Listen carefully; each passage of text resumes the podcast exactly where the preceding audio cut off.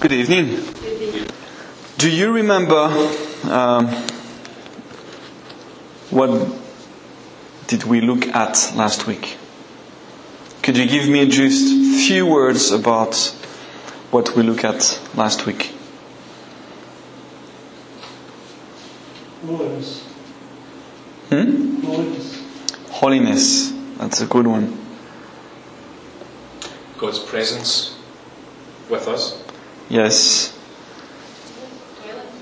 His dwelling place, yes. Do you have another words? No? Kingdom. Heaven. Heaven. Yeah, we talked about very shortly about heaven, maybe more tonight. So before we start, just resuming a bit or summarizing a bit what happened last week, we talked about the willingness of God to be in the midst of His people since the start. It's the start for you, Genesis. Throughout the Bible, God wants to be in the midst of His people. Then we move on and we said that the presence of God is characterized by the holy relationship that we have with God. Why? Because God is holy. So holiness is involved. Where God is, there is automatically holiness. We quoted Moses' story with uh, this ground is holy, so take off your shoes. But also, where there is God, there is holiness, but there is worship. Do you remember this one? We praise God. Where there is God, we praise God. That's why we are singing tonight. Even if you have a magnificent band and a lovely pianist and a lovely drummer, we do that because we praise the name of God. Because God is here in the midst of us. We also do that and we acknowledge the presence of God because of His law. And for us now, it's because of the scripture, the Bible. But we also recognize that when God is present, there is sacrifice involved. And we saw in the tabernacle, and tonight we're going to see in the temple, sacrifice is involved. Or to a certain extent for us today, suffering is involved. So maybe for us tonight is an idea that is not at the back of our head because we're free. We are free to come here, to cross this door. But we have and we know brothers and sisters on this planet today who, when they come together to worship, they are under oppression, they are under pressure, and they risk a lot. So suffering for them is real. No, God has a place, has a place, sorry, the tabernacle. We ended up with that last, last week. But not yet a land. That's why I started with this um, slide here, because God is moving place to place. You remember the column of fire or clouds, the presence of God leading, guiding His people? But now God is going to say, okay, that's my land. That's the land I chose for you. So now you need to, you know, invest the land, settled in the land. And from now on, there's something a bit particular in the Bible. And I will ask you a question because I struggle to find the answer, okay? You know the tent of the meeting, which is different from the tabernacle. I think now it's clear for us. You know that in the tabernacle there is this ark, the ark of the covenant between God and man, with the Ten Commandments or the law of God and all the stuff in the ark. The ark is placed in the Holy of Holies in the tabernacle, so really where God is, there is the ark. And now in the story of the Bible, if you want, the ark become really important, a key aspect of the presence of God. You remember that there is, I just resume very quickly, uh, summarize very quickly what happened here. But the ark spent some time in Bethel or Bethel is captured by the Philistines. You remember the story about that? They put the ark in the same place where they have their own God. What happened during the night? The statue just fell up, fell down, sorry, face on the front because, you know, it was kind of an image, an illustration from God. I am the only God. Then finally return to a, a place where David knew the place and uh, it's stuck in the Levite house. It's here, okay? Which is quite interesting because I you remember the Levite, they are taking care of the, especially this aspect of the people of God. And the ark is the focus now until the temple arrives. Now, I have a question of one million, whatever you want. Where is the ark after all this episode in Samuel? Because if I move on, okay, now we are talking about the temple. And from now on, from 2 Samuel, we do not mention the ark again. Where is the ark?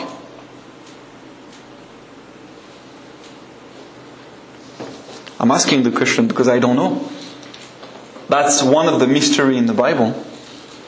We focus a lot in the place of God. We focus a lot of on the tent of the meeting, on the tabernacle, then the preparation of this hard, you know, solid tabernacle, what we call the temple, a big, big, big, big tabernacle. We know that the ark is in the temple, but biblically speaking, after this event here in 2 Samuel, there is no more mention about the ark. And again, my answer, and I struggle with this answer, but my answer will be I think that's because God already obviously know what is going to happen. God is preparing something bigger than that. So, this is not about the place, the physical place where God is, but it's always regarding the people. So, David desired to build a house of God. You know the story. I'm not gonna spend time of that. There is a problem here. The hands of David. A lot of blood in his hands. And God said, you cannot build a house for me. However, there is little verses in the story telling us that David prepared absolutely everything. Not just the money. He, passed the order for everything. You know, the wood, the gold, everything was ready. His son or his heirs, wherever the, the son will be, to take care of this house, he had already every prepared everything for him. Just need to go for it. Everything was prepared. But God said he has never lived in a house. 2 Samuel 7. I have been moving from place to place. But now I'm going to settle in a place. My place, the temple. But look, my first reaction when I read these verses was, so God wanted a place to live, a specific place to live for himself. He wanted that for him. But remember what we said. Where God is, is because God wants to be here in the midst of his people. The relationship is the main aspect of the dwelling place of God. But instead, God promises to provide a home for His people. Now, look carefully here what I've done. Okay, I'm in 2, 7, 2 Samuel 7, 6 and 7. God is saying, Oh, I never had a house to live in. Okay? I've been moving from place to place. Kind of a complaint from God. I need a place. Just build someone somewhere so I can go. But here, 2 Samuel 7:10, few verses later, well, in fact, the place is not for God. The place is more for the people so they can meet God. Which is, I don't know if you follow me here, but that's just amazing. God is telling us, I don't need a place. I do not need anything. But I will go to the place I'm asking you to prepare so you can meet me. Is that not a loving Father? He is so caring about his people that he's preparing a place that people can meet him with different stage. Remember the tabernacle, different stage. So they are not killed straight away by his holiness. There is the sacrifice involved because they sin from their perspective. They need to be clean, cleanses, to be in the presence of God. It's a permanent house according to David and the promises that are given to David. And obviously, you know that Solomon is going to build this place.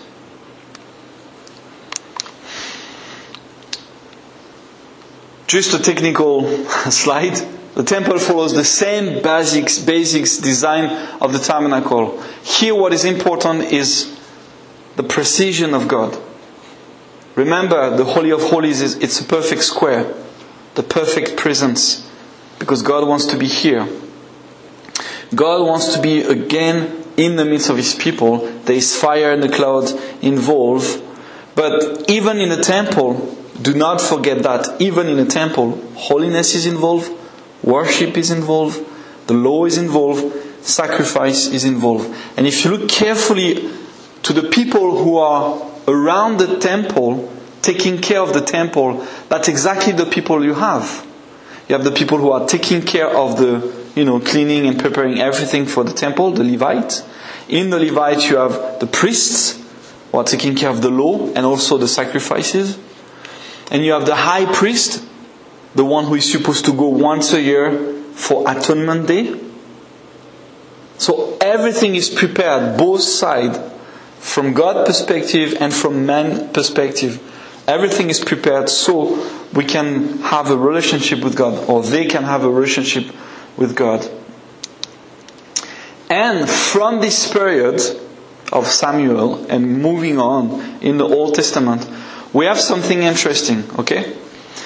When you like a place, when you like a city, when you like a house, a particular house, what do you do? You named it. You put a name on it. You see the houses, sometimes you have the name in front of the house, you know, a nice name. Why? Because the people wants to remember this place.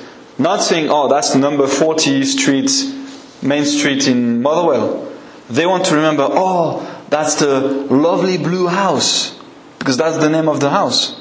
And so therefore now you remember not this house with the postcode address, but with the name. And in the Bible it's exactly the same. Now I ask my the question, why? Why you have all these names? The city of David, the city of God, the city of the great king, which is basically Jerusalem. But behind this reality of Jerusalem is the holy city, the city where is God. So when you read Jerusalem, what you should read really is where is God? Where God is. The temple, the place of God. So now we have that. Why do you give names? Because you are so used of this place. This place is so part of your life. Oh yeah, that's you know the temple, you know the city of David, the city of God. But also because this place is so the center of your life. Like imagine you are in Samaria and you're doing your stuff and you say, "Oh, that's almost, you know, Passover, atonement day. We need to go, you know, in the holy city." They will not say Jerusalem. They will not say the temple. They will go by name because they are used to this place. But also, you give name to some places, particular places, because you want people to know about it.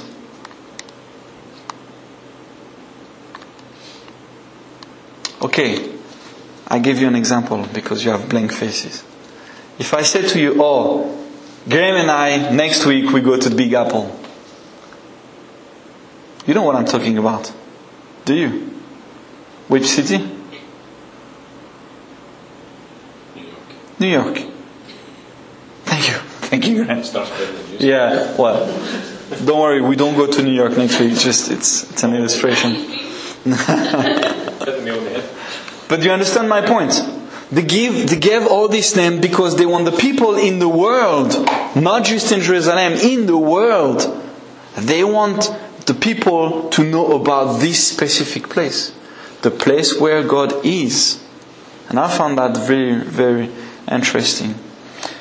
We talked about worship, and until now, we know about worship because we read about worship, but we don't have the proper words about worship. However, because of Sir David or whoever wrote that, because he's not the only one to wrote all of these psalms, we know now by their own words written, we know that there is a place the house of the Lord. And look at the sentences. I will dwell in the house of the Lord all days of my life. I will dwell in your tent forever. I'll take refuge in the shelter of your wings.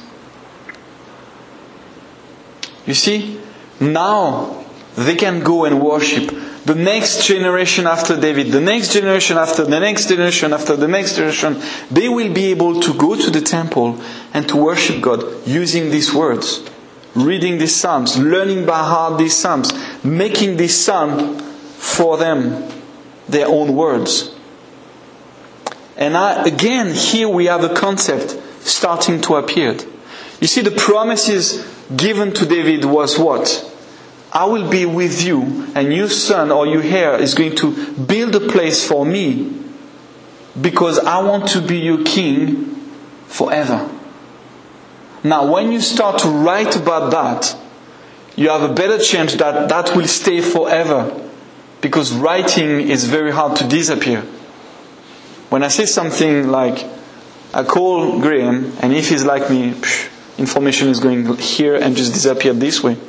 When I receive a call, I need to write because I want to remember. So when we have this text, and the people at that time, when they realized that they had this text to really praise and worship God, they used them.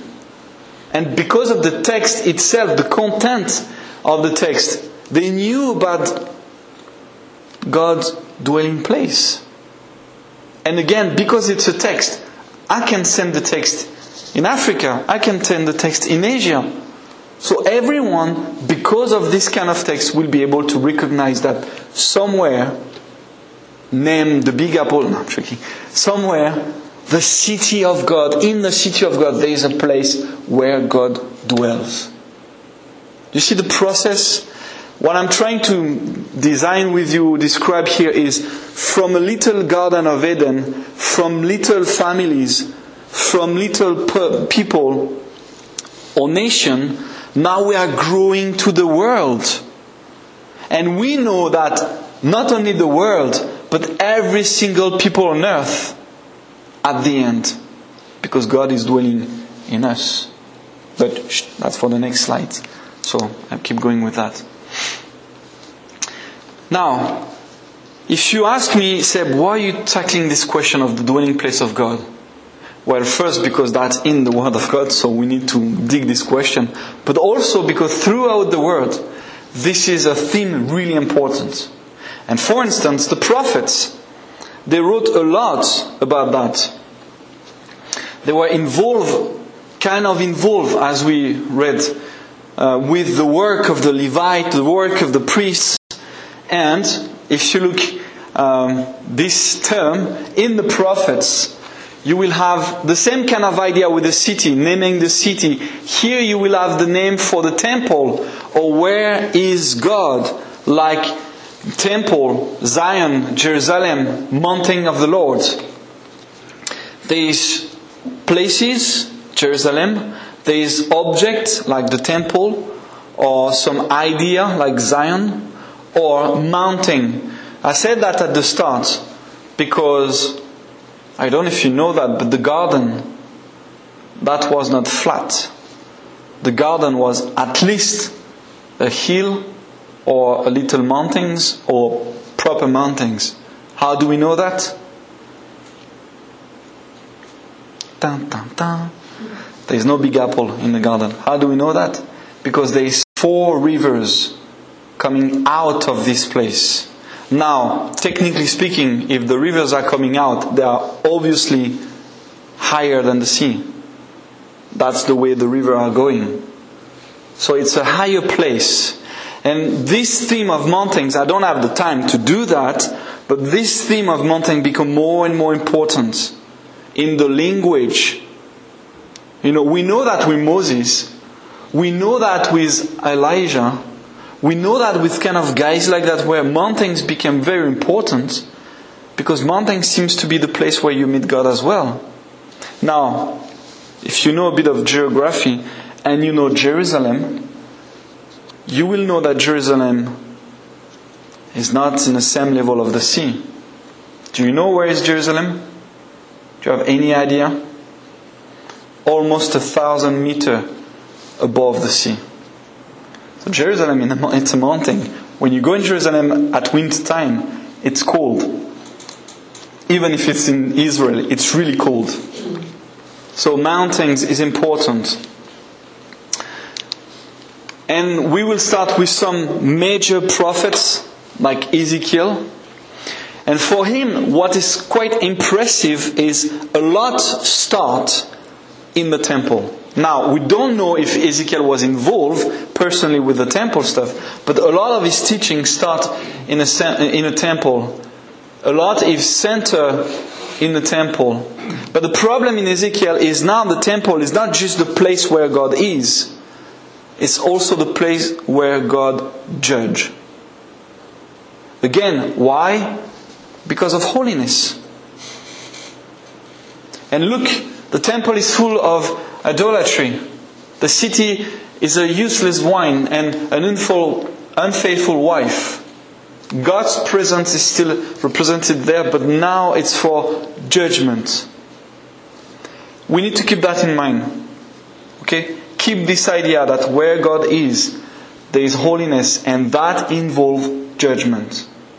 Okay? Keep that in mind for later on tonight.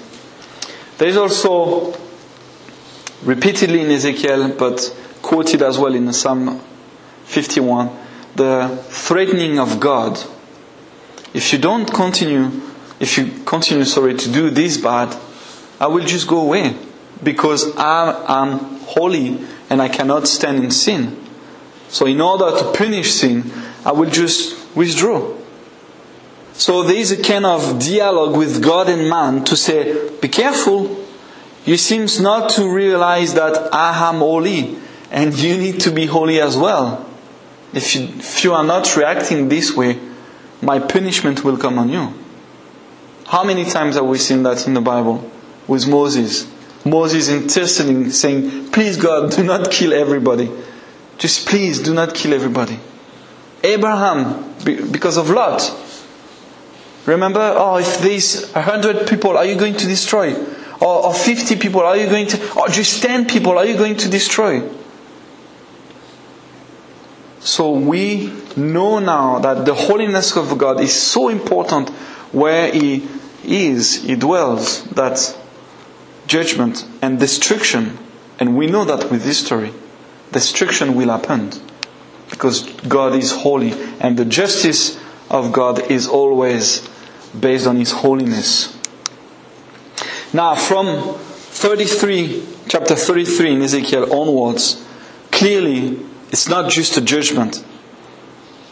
It's like, you know, how do you call that after the, the when the judge said the sentence? It's the sentence, you lost. It's, it's over for you, you lost. But something interesting, because God is present with His people, yet, God always opened the door to solutions and is saying, because I'm here, you can still come back to me. And always through, you see that where God is, even if it could become a judgment, there is always this opening to say, salvation is possible. And we start now to see something different about the dwelling place of God. Something that was a bit complicated to understand in the Old Testament. But now it's clearer. There is a condemnation. People are lost. And where God is, there is salvation. It's a massive shift here in Ezekiel that we don't see in other places, apart maybe in Isaiah, and we are going to be in Isaiah or Jeremiah. Here, um, and I read, I've done some studies on the Holy Spirit years ago regarding Paul, and apparently some scholars debate that Ezekiel 36 and 37, when you have, you know, this weird image, vision, when there is dead bodies, and God said, okay, I'm going to wake them up with my spirit. And they all appear like, you know, flesh and bones and everything. But this spirit is going to be involved in that. The people of God will come to know and experience the Lord's Spirit living within them. And that, that's the little words, you know, that's the difference. It's not there is a place and you can go and in the midst of the people. Now it's they will know and experience the Lord's Spirit within them, inside. There are also the promises that the Lord God will return because what happened between this slide and this one, this slide and this one, God left the temple. Do you know that? Ezekiel 8 to 10. God left the temple, just disappeared. No more in the presence or in the midst of his people. There's no more God. No more God in the presence, in the midst of these people. Now, if you move on and we keep this idea of I'm going to live within them and that's a promise that I will come back one day, Jeremiah is clearer maybe. His teaching is clearer because in Jeremiah 31, and I think I preached here in Jeremiah 31. Did I? Do I remember? Um, we have all the promises of God, the five I will. Do you remember the five I will? Don't remember if I preached here that. But I will come and they, I will live, I will be in them. I will, you know, write my law in their heart. And that's exactly the same idea of Ezekiel. The Spirit is kind of illustrated with the law, the presence of God in the people, inside the people. And because God is living inside us, as the promises of Jeremiah, God said so that we are now His people because the law of God is written in our heart. Jeremiah 31 31.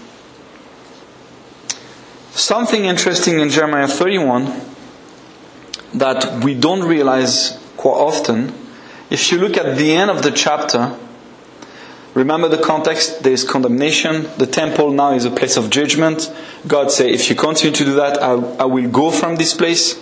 They continued, so he went away from this place. And he promised to come back. Okay, we will see that how later.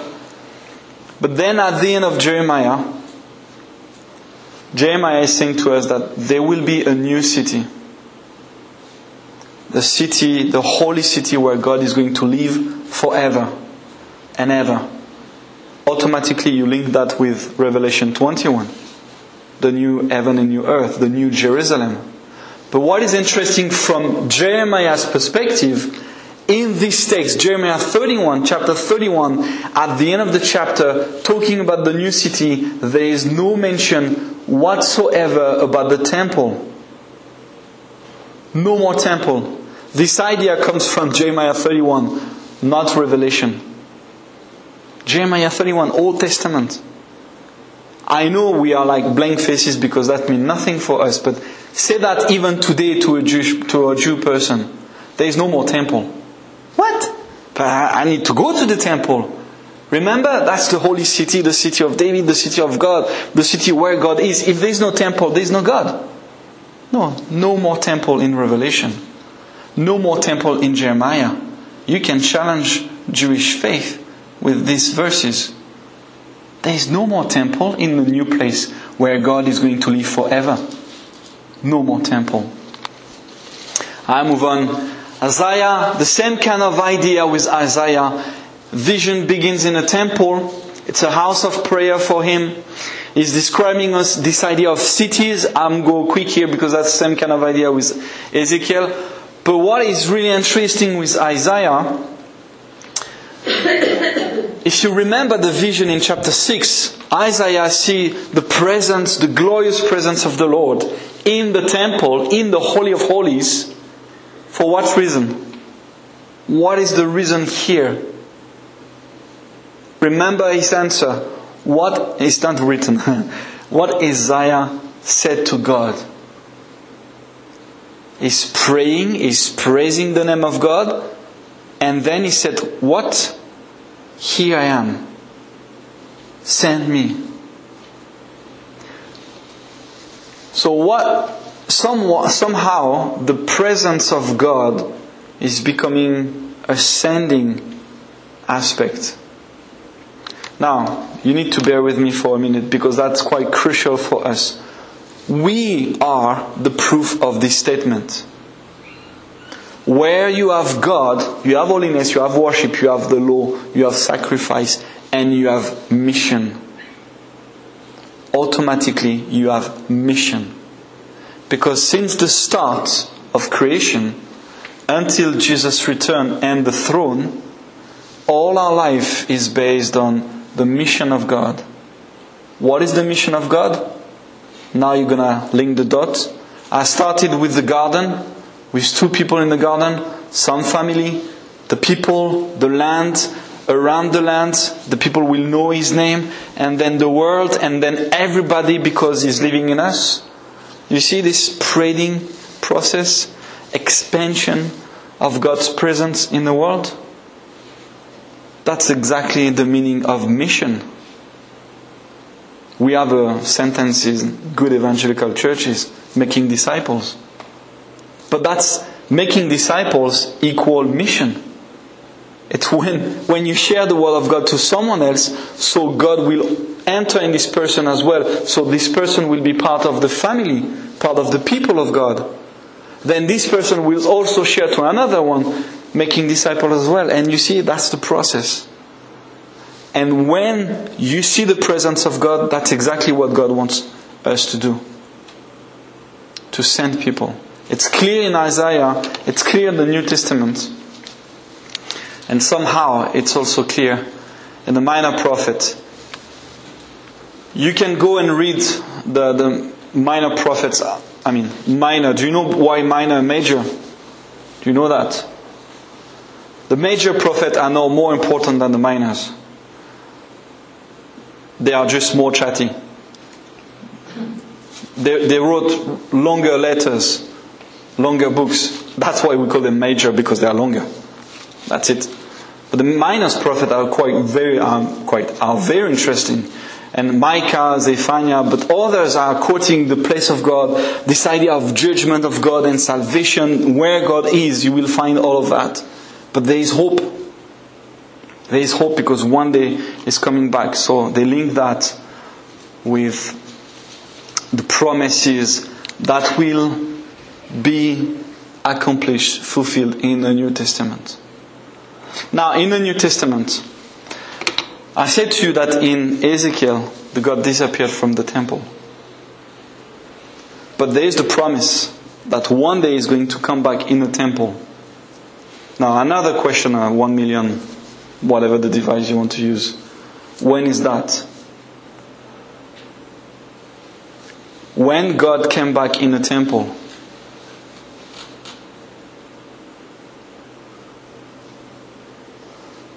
the last week of the life of Jesus Christ. The first thing that Jesus did the last week of his time on earth was to do what? He came through Jerusalem. Everybody welcomed him as a king, not understanding that he was really the king. And he went through all these people, all the city, to get to the temple. Why is doing that? Because when you sacrifice the lamb, the perfect lamb for Passover, you need to present the lamb some days before in front of God to say, That's the lamb I'm going to sacrifice for my sin. That's exactly what Jesus is doing here. He's presenting himself in his house to say to the Father, I'm here, ready to do your will, ready to be sacrificed. And that's the promise. God said, I will come back in my temple. That's the promise. He came back. Now, the switch in the gospel is when Jesus said to his disciples, instead of looking at the lovely, you know, rocks and, you know, disposition of the rock and the buildings, you need to understand all of that is going to perish. Because the real temple is me, Jesus Christ. And by extension, that will be you, the church. You see the switch? Now we are clearly in everybody is going to have the possibility to welcome God in them. Why? Because we were created like that. We were created to be in perfect harmony with God. we were created, all of us, not just the Christians, every single human beings on this planet has been created to be in perfect relationship with God, to be this dwelling place in relationship with God. In the New Testament, you have these expressions God with us, Emmanuel or Emmanuel, depending if you use the Hebrew or Greek. Made his dwelling among us in John 1 14. Tabernacle amongst us is the real sentence. Now you link tabernacle with the Old Testament and the New Testament. But we know that is possible through one person, is Jesus Christ, which is the new covenant that Jeremiah was talking about. This new covenant that somehow one day God is going to live in you and me. The promise of Jeremiah. Jesus came on earth and applied, fulfilled this promise. There is this idea also that the dwelling place of God is the mark of the church life. Where we are as a community, there is the presence of God. Now, a lot of people quote this verse where two or three gathered in my name, there I am in the midst. But we need to remember the context of that chapter 18. The context is the context of a punishment, of a, how do you expel someone from the church. So, in the context of, it's not punishment, the right word is Discipline. discipline. Context, discipline, where two or three gather in my name, I will be in the midst of them. Now, do not use this verse to say, oh, because we are two or three, God is in the midst of us. There's plenty of other verses to explain that, but not this one. This one is quite particular. That's why I quoted him, to make sure that we agree. Why I'm saying that? Because God lives in me. I do not need another person or two other person so that God can come and live around me or in the midst of me. He's here. He's living in me. So tonight, we don't, you know, expel four people so we can be just two or three and then God comes. No. We are all of us as a community and God is in the midst of us. But also, remember what I said about mission? Here in Matthew, at the end of Matthew, the Great Commission of Jesus explained that. That's exactly the point of Jesus. You will go in mission to preach my word, to baptize people, and I will be with you forever. There is two idea links. Where God is, there is mission. And we don't preach that often in our churches. Where God dwells, there is mission automatically. We can't separate the, the, the verse. It's what Jesus is saying. I'm here, meanwhile you are doing mission. Meanwhile you are making disciples. I'm here. Because they are linked. Where God is, there is mission. So now we know holiness, worship, the law, sacrifice, and mission. You and I, we know that we needed the Holy Spirit to really have these promises in Jeremiah fulfilled. I will write my law in their heart. So I will be within them. Now, there's something really interesting, and I know it may be long, but I found that so interesting. Pentecost, this word, means 50 days after. Pente is 50. Okay, 50 days after. The thing is, Pentecost in the Old Testament is linked obviously with the Passover. Okay? Because 50 days after, there is a feast in the Old Testament, the Feast of the Week. And they are doing a lot of stuff in this week. This is not important. The point is, throughout history, throughout history, this word, Pentecost, this feast of the week, referred throughout history to the remembrance of the people of God about the law. In the Old Testament, when the Old Testament people were looking at this word or having the feast of the week, after after time after time after time, that become we should remember the law of God. That God gave us the law. Now, if you have this historical point, plus Jeremiah 31, plus Act 2, if you put that all together, makes sense. Because when God sent the Holy Spirit living in you, remember, it's about holiness, it's about worship, it's about the law, it's about all of that.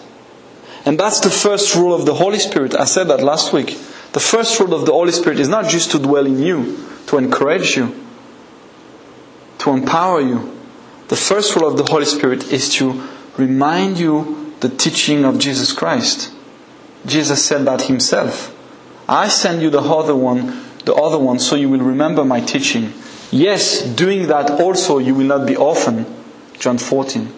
But I'm sending you the other one so you remember my teaching. And I say that there is also in Pentecost, for my understanding of Pentecost, we may maybe disagree here, I don't know. But Act 2 is not about that much about the Spirit coming in humanity. Because there is a process here by God. God sent His Spirit upon His people to do something, not just to rejoice, not just to speak in tongues, not just to enjoy being together. They receive the Spirit to share the gospel. Again, where God is, there is mission. Now, I know this sentence maybe, you know, pushes some reflections and opens some questions because we may be, you know, cool in our church. And we know that God is here and walking with God and everything is perfect. But now, since quite a few minutes, I'm telling you that where God is, there is mission. Where God is, there is sharing the gospel. Where God is, there is sharing the good news of Jesus Christ. Now, if we don't do that, if we don't make disciples, if we don't share the gospel, I let, I let you think about that. Because that's the heart of the problem of the lukewarm church.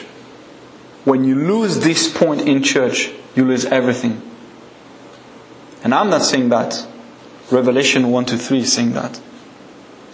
If you lose the heart of church, which is sharing the gospel, making disciples, mission, why? Because God is in the midst of His people. In the midst of the people, the person, but also in the community. To do what? To share the gospel. All these verses from Paul and Peter's. Um, sorry, you don't have them yet. Christ Himself dwells in you, Ephesians. You are God's temple now. You are a royal priesthood. Those permitted to enter in the presence of God. And you offer your life as a worship. You see all these words coming again and again now that God is living in us. Holiness, worship, the law, sacrifice, and mission. And I, I really pray that you will keep these five words in you and keep them very, very, you know, in your heart. Now we know that in Revelation, the eschaton, the end, there is a new Jerusalem, the city of God.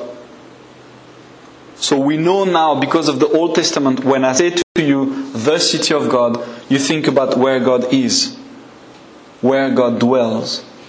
And in this city, there is no more temple, but God dwells with his people. But there is no need for temple because we are. So that, that's me. Um, if you have any questions, ask questions. Graham will answer. And um, no, but if you have any questions, because we're in Revelation, and according to Revelation, there is nothing else after that. So, the dwelling place of God. Any questions? Any disagreements? Surely, if you have disagreement, you go and speak to Graham. No? Okay. I'm just gonna pray. And I let Graham conclude as well. Dear Father, we want to thank you again for tonight with this all this information of your dwelling place, but we want to go away tonight and remember these five words.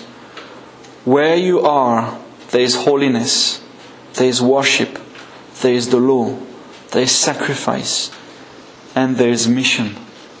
And what is amazing tonight, Lord, is to understand that you are living in me. Meaning that these five words should be, must be relevant in my life, in our lives. I pray this in your precious name, Jesus. Amen.